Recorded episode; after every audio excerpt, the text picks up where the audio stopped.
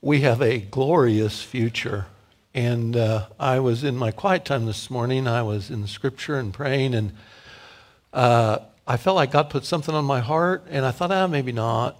And uh, then I read it again here this morning during Sunday school. And it was a quote from Psalm 95. It's reiterated in Hebrews 3, and it says, uh, Today is the day of salvation. If today you hear his voice, don't harden your heart. So I would just say to anybody here this morning who's contemplating eternity or their future, God's been speaking to you and you're putting it off, don't put it off another day. Uh, eternity is in the balance for all of us, friends. Eternity, heaven or hell. And when we open in these services and we're worshiping together, that's a little bit, it's a foretaste of the glories that are ours in Christ's presence with the saints of the angels it's like it's a hint of what's to come. So I would just exhort you, encourage you, if today you hear his voice, do not harden your heart. Commit yourself to Christ. Kathy and I knew a man years ago. It was uh, we were still new Christians. We were at the first church we attended here in Topeka, and he was a nice guy. He'd come to faith a little later in life, uh, 30s or 40s. And if you met him or interacted with him, uh, even keeled, thoughtful, willing to help, you know, all the good things you want. And I noticed when he got into his car one time after service, his vanity plate said wretch. W R E T C H, wretch. Like I'm a wretched person. So I asked him about, you know, what's the deal, you know, with your license plate? And he said, well, when he came to faith, he just felt like such a wretch. And I, I knew there was a story behind that, and I never knew what it was. You know, I never knew what the particulars, but what, the way he said it, it was like, I get it. There's a lot behind that. I didn't know what it was, but I didn't need to know his story to be able to appreciate his sentiment because I knew myself. And I had my own history and my own sin and my own shame. You know, if you read uh, John Newton's biography, you get a sense of why he wrote those words Amazing grace, how sweet the sound that saved a wretch like me. But if you don't read his biography, if you don't know a thing about it, you can still, when you hear that phrase in that probably best known Christian hymn, I think, in the world, you still don't need to know John Newton's story to have a sense of God saved a wretch like me. I know enough of what he's communicating without knowing his backstory to say, I get it. I can, I can identify with that sentiment, those words, that history. You know, when we're in the Psalms, as we'll be here in this morning, I think one of the reasons why they are the Psalm, the book of Psalms, is for many people their favorite or their go to place in the Bible it's because it covers every experience in life you can have. You know, if you're lonely, it speaks to loneliness. If you're angry, it speaks to anger. If you feel isolated, whatever it is, whatever human emotion, challenge, up or down, it's all reflected in the Psalms. And a lot of times, we don't know the backstory on those songs, but as we read them, we can identify with what's being communicated. I think that's the sense this morning. We're going to be in Psalm 6. We're in the series Like a Tree through the Psalms. We've done the introduction, Psalms 1 and 2. And, and guys, I don't cover every psalm, I won't have time. But in this one, book 1, Psalms 1 through 41, I think I've got 17 uh, lessons in this. So this morning we're skipping from 2 right up to Psalm 6. That's where we'll be planted this morning. And I would also say this if the Psalms are on your mind, there have been many lessons. There's been at least one series here on the Psalms, individual Psalms or a collection of Psalms. If you go to the church website, you can look up sermons, you can click scripture, and it'll take you to all the messages that have been preached out of the Psalms. Open your Bible or open your app, whatever you guys are using there this morning. Psalm 6 is actually listed as a couple different kinds of songs. So there's a variety of songs. We sort of categorize them as to how they're speaking or what they're meant to affect. On one hand, Psalm 6 is called a penitential psalm. Although David doesn't go into any detail at all, he infers that he has sinned, and it's his sin that has elicited the challenges he's facing. So there's this sense of, I'm sorry, I have repentance or sorrow over my sin. That's part of this song. The other is it's a lament. So, you guys know as you read throughout Psalms, you get these songs where it's just this profusion of calling out to God. I am suffering. I'm being hammered. I'm isolated. I'm oppressed, whatever it is. And I'm lamenting to God and I'm asking for God to enter in and help me in my troubles. This is both of those. This psalm breaks down easily. The first part is verses 1 through 7. David calls out to God, tells a little bit about what his situation is like, what it feels like. The second part is verses 8 through 10 and he has, he has looked towards heaven on the first half of the song, and then he turns towards his enemies or his foes in the last three verses. So, first to heaven, and then to those around him. We don't know what the setting on this is. You know, if you read Psalm 51, the backstory is in 2 Samuel. So, when you read Psalm 51, you know exactly what was going on. And that's another, uh, that's another penitential song where David says, I've sinned, and we read about what that looked like in the narrative. This one, we don't have a narrative. We don't know exactly what was going on that elicited this one. We know it's attributed to David. That's about all we know. If you look there in your text under Psalm 6, it starts by saying to the choir master, this is the heading, or to the chief musician. Guys, as is the norm throughout this book, there's a lot either by way of introduction, like here, sometimes phrases through the songs that we don't know what it means. Selah, that we're, we're guessing, there's a, there's a number of terms that are used that would have made sense, especially probably to the musicians that were a part of this. This one says to the choir master, I think NASB says to the chief musician. We sort of assume that's probably the Levite who was heading up the worship of God that David would have been a part of, but it might mean to God himself, the chief musician. Any Tolkien fans in here?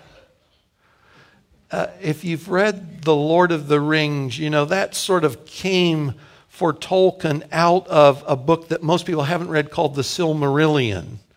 And the Silmarillion predates the Fellowship of the Ring. And in there, there's this creation story. And in the creation story, God is the great musician, and creation is sort of this orchestral piece. Well, it might be looking at God as the chief musician here and attributing the psalm, commending it to God Himself as the chief musician. It also says with stringed instruments, we mentioned that for the psalms, which are literally songs, the Jews would have sung that to musical accompaniment. That was the norm. And then it says, to the, according to the Sheminith, that means eight or eighth. So it might mean an eight stringed instrument. It might refer to the way it was tuned. Again, we don't know. And then lastly, it says a psalm of David. So, with that introduction, we'll, we'll start in verses 1 through 3. This sort of sets the stage for all that follows. So, read along with me here. Psalm 6, O Lord, Lord all caps, meaning Yahweh or Jehovah, God's proper personal name. O Lord, rebuke me not in your anger, nor discipline me in your wrath. Be gracious to me, or show me favor, show me mercy. O Lord, for I'm, I'm languishing. And the word there, if you have a house plant and you don't water it for a while and it just sort of droops over, it lacks vitality, that's what this is like. I lack all strength and vitality, I'm drooping. Heal me, O Lord, for my bones are troubled. My soul also is greatly troubled. But you, O Lord, how long? So you start, David's addressing God. It's about I feel rebuked. I feel disciplined. We'll follow up on this in a minute, but he tells a little bit about what it feels like. So, my bones are troubled. My soul is troubled. I would say body and soul are all that I am. Who I am, I'm feeling the weight of this discipline. It's affecting all of me. It's not something on the back burner. I feel this body and soul, all that I am. That's what's going on for David the words he uses there in verse 1, rebuke and discipline, those are the same words used of parents disciplining children. So those terms are the kind of interaction, benevolent interaction, a, a father might have with his children. So David's talking about he's being rebuked, he's being disciplined, and he's not so concerned about those words or God's rebuke and discipline in and of themselves because that would be benevolent from God to David, that would be benevolent, not vindictive, the wounds of love, not those of an enemy. But David knows something and he infers he sinned against God. The troubles he's experiencing are coming because of God's response to his sin. And he knows that God can act towards his covenant people in the Old Testament specifically, can act in ways that are characterized as anger and wrath. Anger and wrath. The term anger we've looked at already.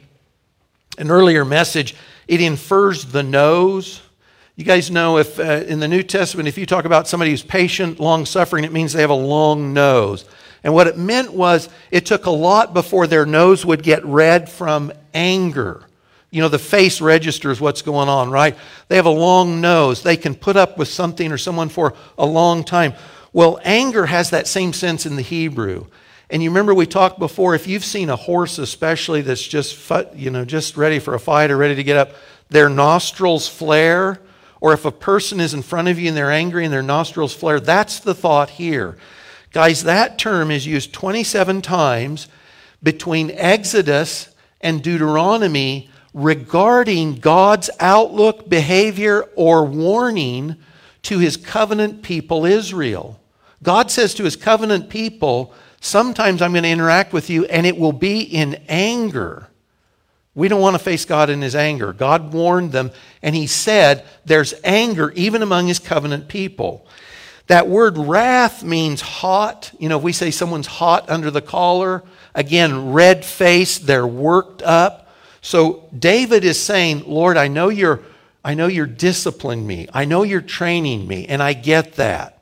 But he says, What I don't want, you know, if a child, you probably never did this as a child, and I'm sure my children never did this.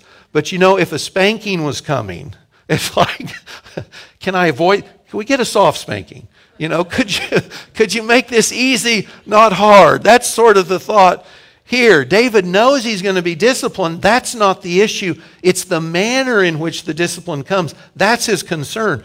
So in wrath, that, that thought of anger poured out, that term is used 13 times between Exodus and Deuteronomy, again about God warning his people I'm interacting with you in wrath, or I'm warning you about my wrath if you don't keep covenant faithfulness. So he knows I'm being disciplined by the Lord. It's the manner of the discipline that he's concerned with. Now, if you know, um, if you read both Exodus and Deuteronomy, God says of himself, I'm slow to anger and I abound in loving kindness. And David certainly knows that, but he also knows God is willing to interact with his covenant people in the face of unfaithfulness and sin in anger and in wrath. And that's what he's hoping to avoid. Now, this is where, so this is a this is a hermeneutic lesson briefly, okay? This is a how do we read and interpret the Bible lesson for just a minute. And we'll talk about this again, by the way, in the future on Psalm 51. All scripture is written for us, it's not all written to us. David is a Jew living under the old covenant. And that is, that is expressed in this song and lots of other songs too, in ways and in manners that are not true for you and I today. So, you know, we want to say, when we read Scripture, we say, what does it say? And then we say, what does it mean? And then we say, what do we do with it? How do we apply it? We don't want to just know what Scripture says and means. We want to do it. We want to be doers of the word. So, what does it mean for us? So, this psalm, this thought of being disciplined by God takes on a different take for us under the new covenant. Thank God that's true. So, David is disciplined by God under the old covenant. He's a subject under God as king. He's a subject under God as king. God is the great king. God, as great king, is in covenant with Israel and with David. Under that covenant, God threatened anger and wrath for unfaithfulness to the covenant, and David knows that. David is highly aware of that. For us today, we aren't under that covenant. Chris mentioned this in our Sunday school lesson this morning. Again, I highly commend those to you, online or here. We're under a new covenant. It's very different than God's treatment and interaction with people in the old covenant. We're not only God's subjects under King Jesus, but we're also children of God. You know, John 1, you know, anybody who believes in him, he gives the right. Not only, we're not just saved, we're children of God. So God's interaction for us is different than that of David because he always interacts with us as his children, always his children. Listen to this from Hebrews 12. So we know, David knows I'm being disciplined, I'm being reproved, I'm being trained. When you get to the New Testament and you look at what's God's attitude towards us, under this sort of this general outline of training and discipline and reproof, what does that look like? Well, Hebrews 12 speaks to that. Hebrews 12, verses 7 through 11, the writer says this it's for discipline, and uh, discipline means broadly training. So if I say I discipline my children, I, might think uh, I might think that's um, retaliatory is not the best word, but you know they've done something wrong, so I discipline, and I'm thinking of corrective action. Well, it certainly includes that, but it's more than that that uh, parents train their children positively, negatively. It's the whole scope of what training looks like for them. So this isn't always negative, sort of punitive, corrective after the fact. It's for discipline or training that you endure. God is treating you as sons. So God's interaction with you when you're being trained up and disciplined is as a father to sons. What son is there whom his father does not discipline? By the way, you'll read this in the Proverbs as well. If you are left without discipline in which all, all children have participated, you're illegitimate children and you're not sons. In other words, because God is a faithful, loving father, he disciplines, he trains his own. You can count on it. So fully that this writer says if you've never been trained by God, he's not your father. Because God always trains his children. Count on it. He says, Earthly fathers disciplined us for a short time as it seemed best to them. When our girls were little, we would tell them, guys, the first time we've been parents, we're doing the best we can. That means we make mistakes. And we told them, those are your problems. Those aren't my problems. I'm being the best parent I know how to be. You grow up with problems, those are your problems. You know, you deal with that between you and the Lord. Hebrews is saying dads are doing their best job on earth, but they don't always get it right. But He, God, disciplines us for our good that we may share His holiness. So God's discipline, His training of His children for us under the new covenant, instituted by Jesus' blood, that is always benevolent. And it always has the same goal. The goal is always in God's training to share his holiness is another way we could say of conforming us, Romans 8, to the image of Christ. That's God's great work in every one of his children on the earth throughout the last two millennia. That's what God's doing in every one of us.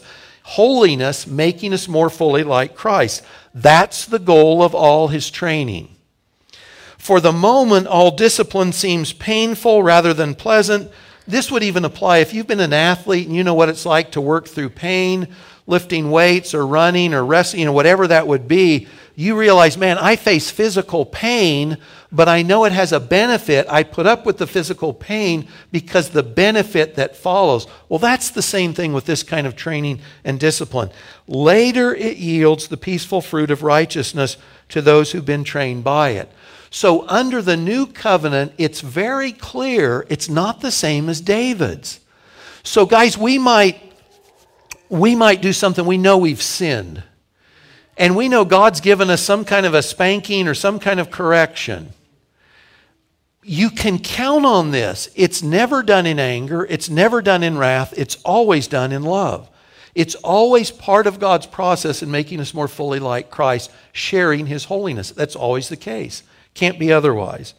For the Christian, God's discipline is not a sign of anger, wrath, or rejection, but rather a reminder of his love for us. Uh, look at verse 3.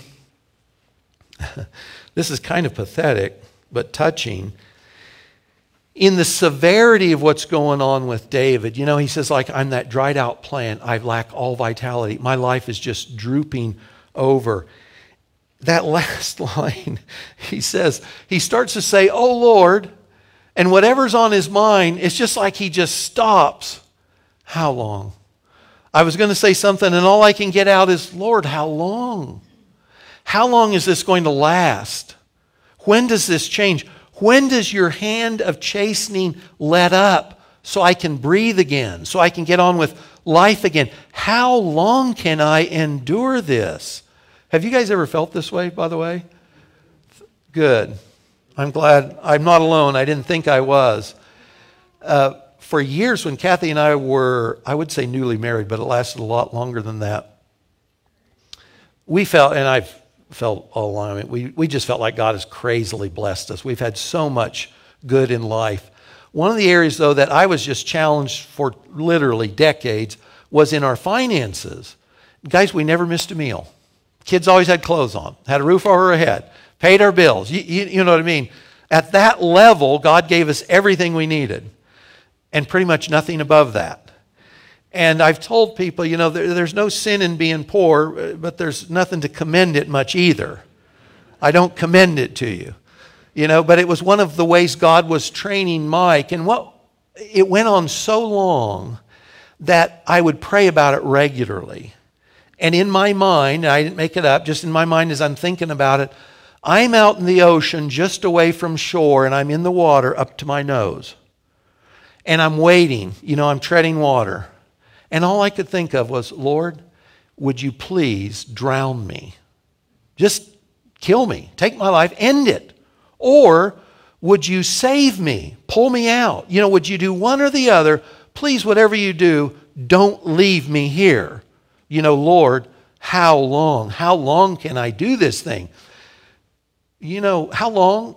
God did that for Mike about 20 years worth of how long? How long? So David feels it, right? We, we can appreciate this. If you felt anything like this, one of the things that comes up on any kind of chronic suffering is, Lord, how long? You know, when will it end? When can I get some relief? Now, I want to tell you, God never wastes suffering. So if it's discipline that's straight from his hand, so to speak, or if it's simply the challenges of life, God never wastes suffering. And if we said from God's perspective, how does God know when the, the lesson, the transformation, you know, the, the pressures of life, how does God know when it's done the work that he was after? When, when that development in Christ like holiness, how does God know? When that's been accomplished. And listen to this from Job 23, verse 10. Job suffered probably in ways, guys, none of us ever will. God willing, none of us ever will. But in that suffering, where Job can cry out also, Lord, how long? He says this He, God, knows the way that I take.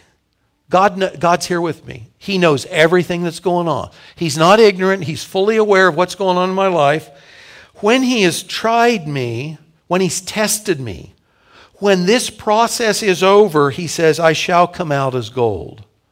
Now, that's a description, we could say in the New Testament, of holiness and Christ like transformation.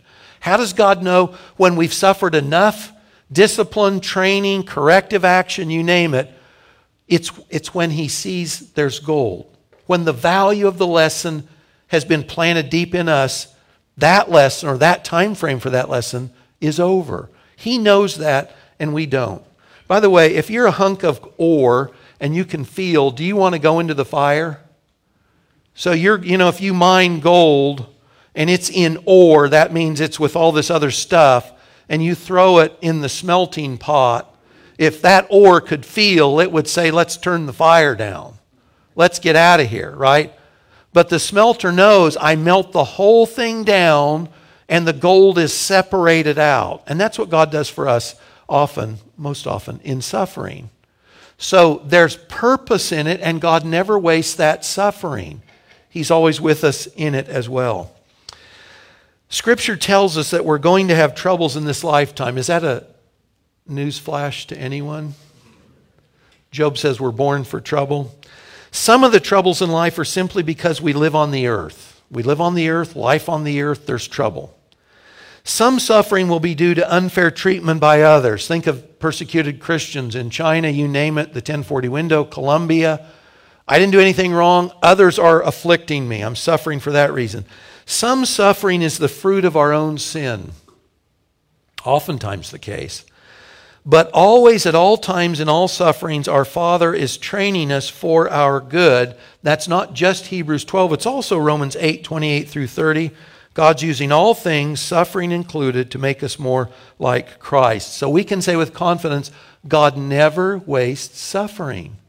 When you're suffering in life, even though it doesn't feel good, we can always say at any stage of suffering, I may not understand it, but I have confidence that God is using this for my good. He cannot lie. That's his commitment to us. You can count on it. It's a given. What's my trial? If I was writing Psalm 6 myself, what would I say? How would I describe my suffering or what God's training to me feels like in a challenging sort of a way, in a heat sort of a way?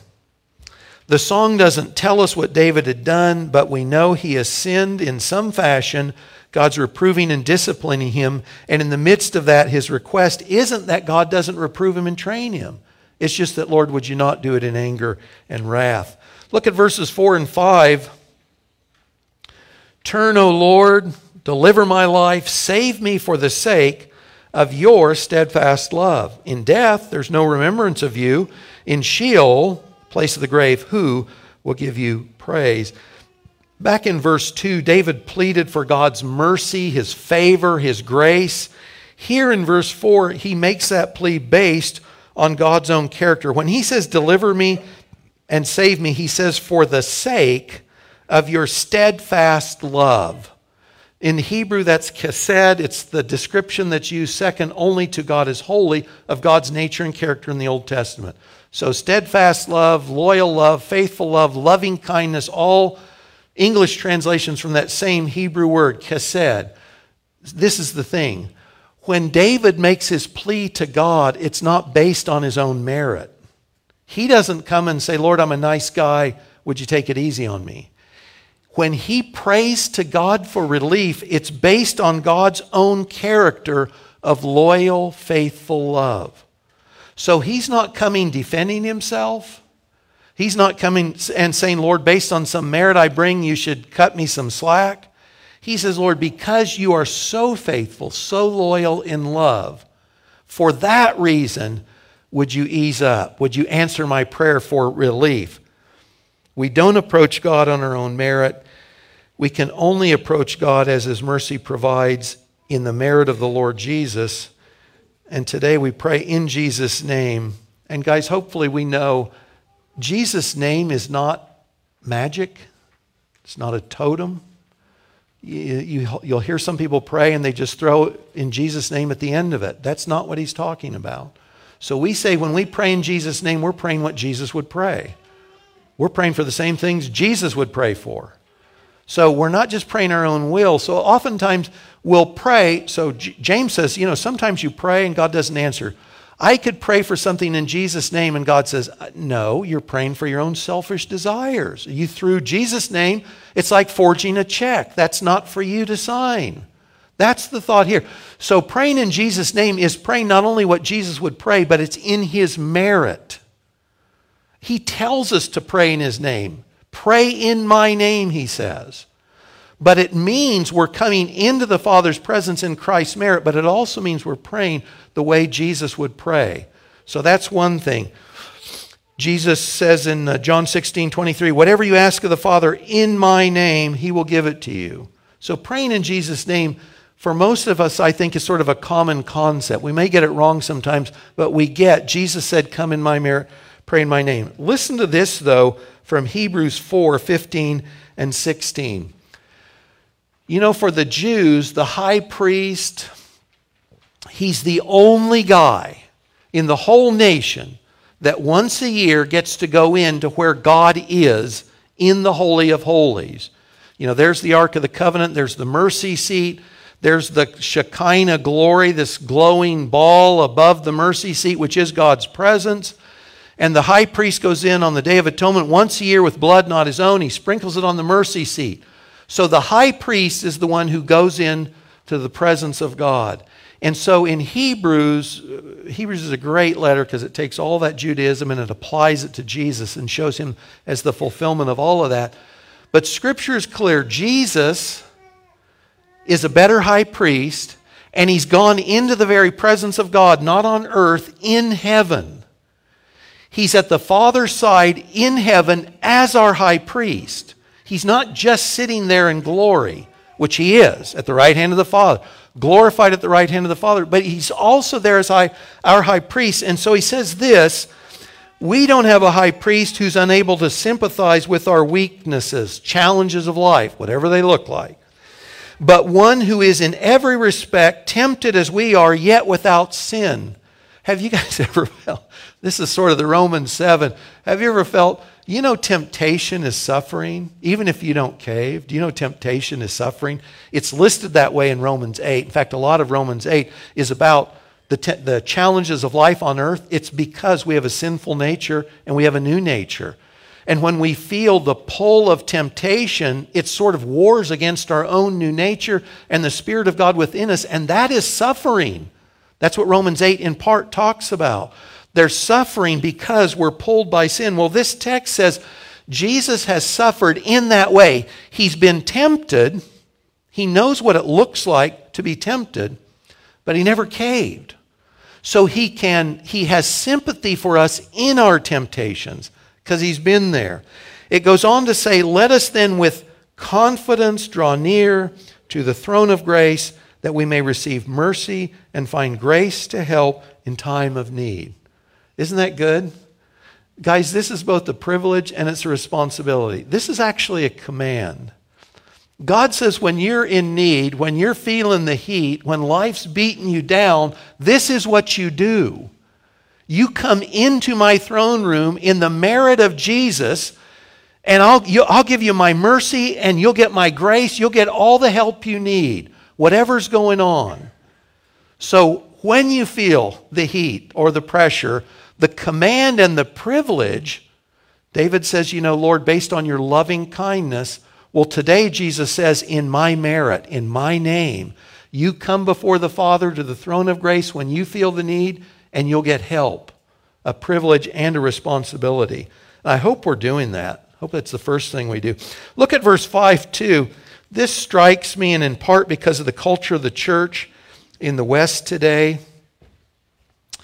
Uh, verse 5, David makes his case by telling God, Let's see. In death, there's no remembrance of you. In Sheol, who will give you praise?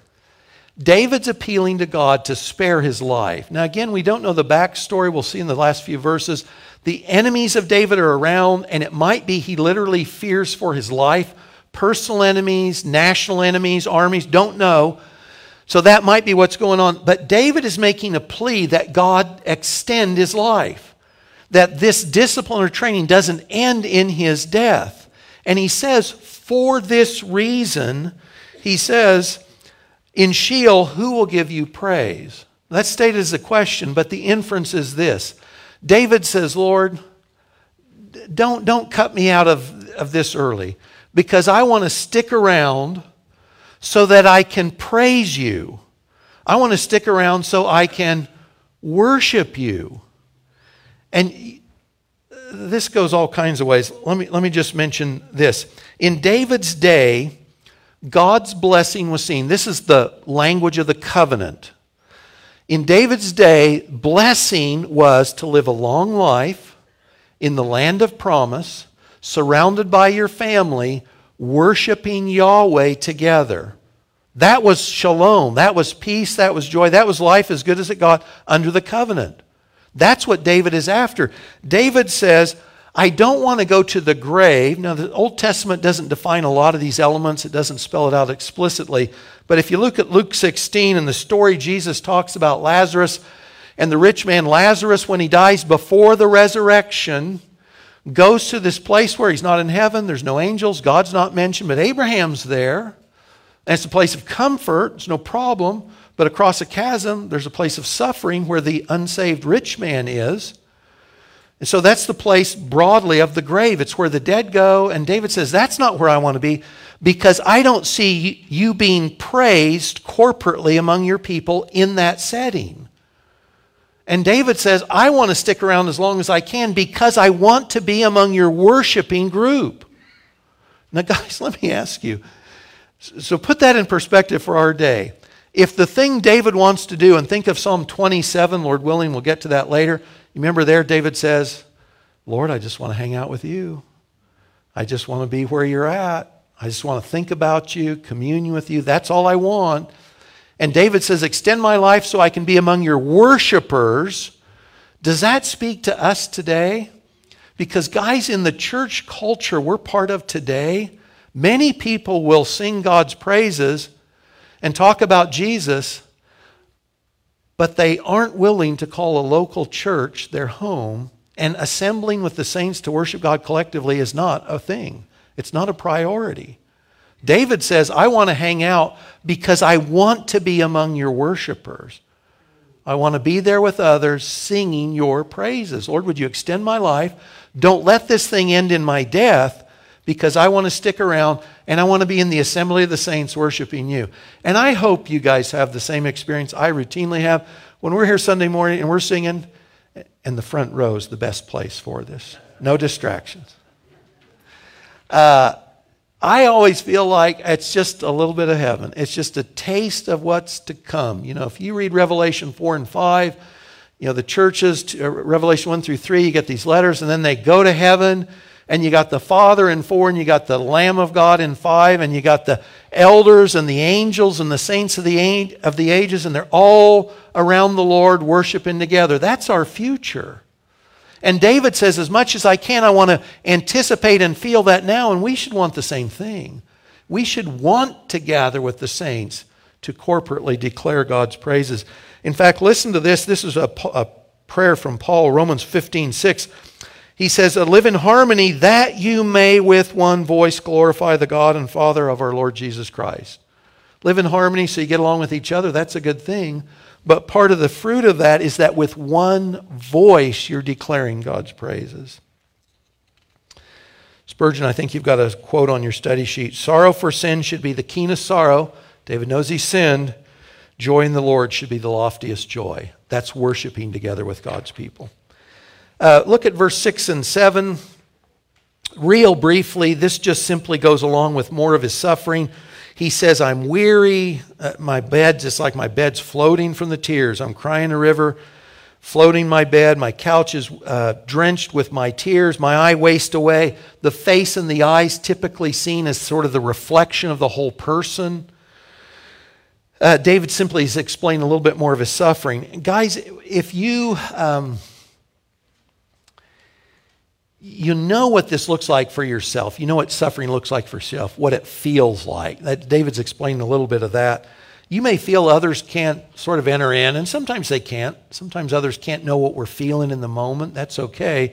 Uh, Jesus always does. So we, all, we know not only that God never wastes suffering, there's always purpose in it, we also know we never suffer alone.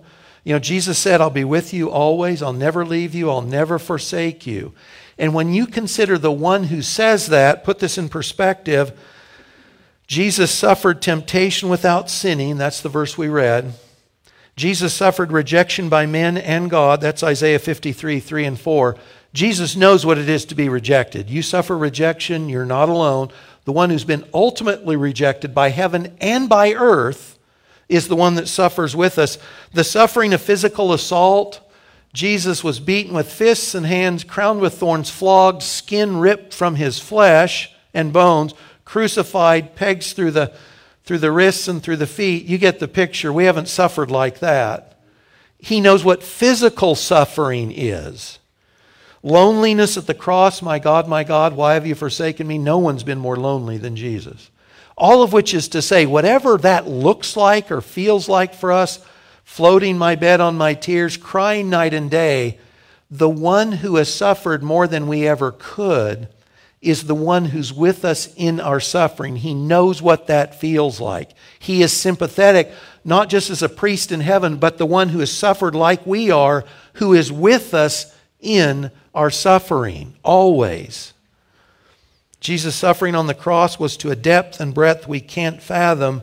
The one who intercedes for us by the way, Jesus never gets prayer wrong. Jesus intercedes for you.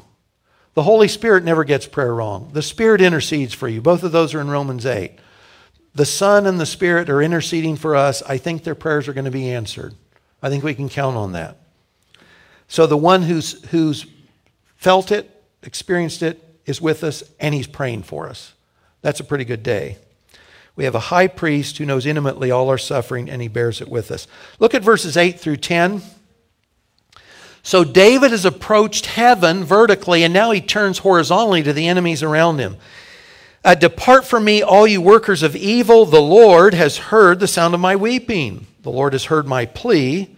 The Lord accepts my prayer. All my enemies shall be ashamed and greatly troubled. They shall turn back and be put to shame in a moment. Now we know David has foes, he has enemies here. What the interaction of those folks is with him, we don't know because we don't know the backstory. So it may be like those at Jesus' crucifixion. It may mean these are simply onlookers of his suffering, mocking him and giving him trouble, kicking him, as it were, when he's down. Think of the people that were castigating Jesus at his crucifixion, something like that. Onlookers. Or they may be, most commentators think, that these are people who are the persecution in David's life. That the enemies and the foes are the ones who have caused his trouble. They're the direct agent, not just those who are onlooking. Whatever the case, look at verses 8 and 9. David says, so when he turns horizontally, he says, The Lord has heard me, the Lord has heard me, the Lord accepts my prayer. He knows God has heard him, and he knows, I assume by the Spirit, that he, his prayer for relief and deliverance is going to be answered, and going to be answered shortly. And so he t- he's basically telling them, your day is over, and I'm back. God's answering my prayer, and it's time for you to leave. You've served God's purpose and role in my life. I've suffered. I've been corrected, chastened, disciplined, and that thing is ending, and you better get out while the time is for you to get out before I'm up and, and at him again. So that's going to end. David knows the trial is ending and God's restoring him, and because that's the case, the enemy should flee while he's free to do so. So, guys, as we wind down, David has acknowledged his sin. He's prayed for relief based on God's character. He knows God is about to answer his plea and bring deliverance. This song, this even briefly going through this, this song should encourage us, no matter what the suffering in our life is, to pray to God. Listen to this from Dane Ortlund from his book Gentle and Lowly. Do not minimize your sin or excuse it away. David doesn't, we don't know the specifics, but he says, God, I get it. I sinned, and this is your reproof for my sin. So Ortlund says, don't minimize your sin, don't excuse it away, raise no defense. Simply take it to the one who is already at the right hand of the Father, advocating for you on the basis of his own wounds. That's Hebrews.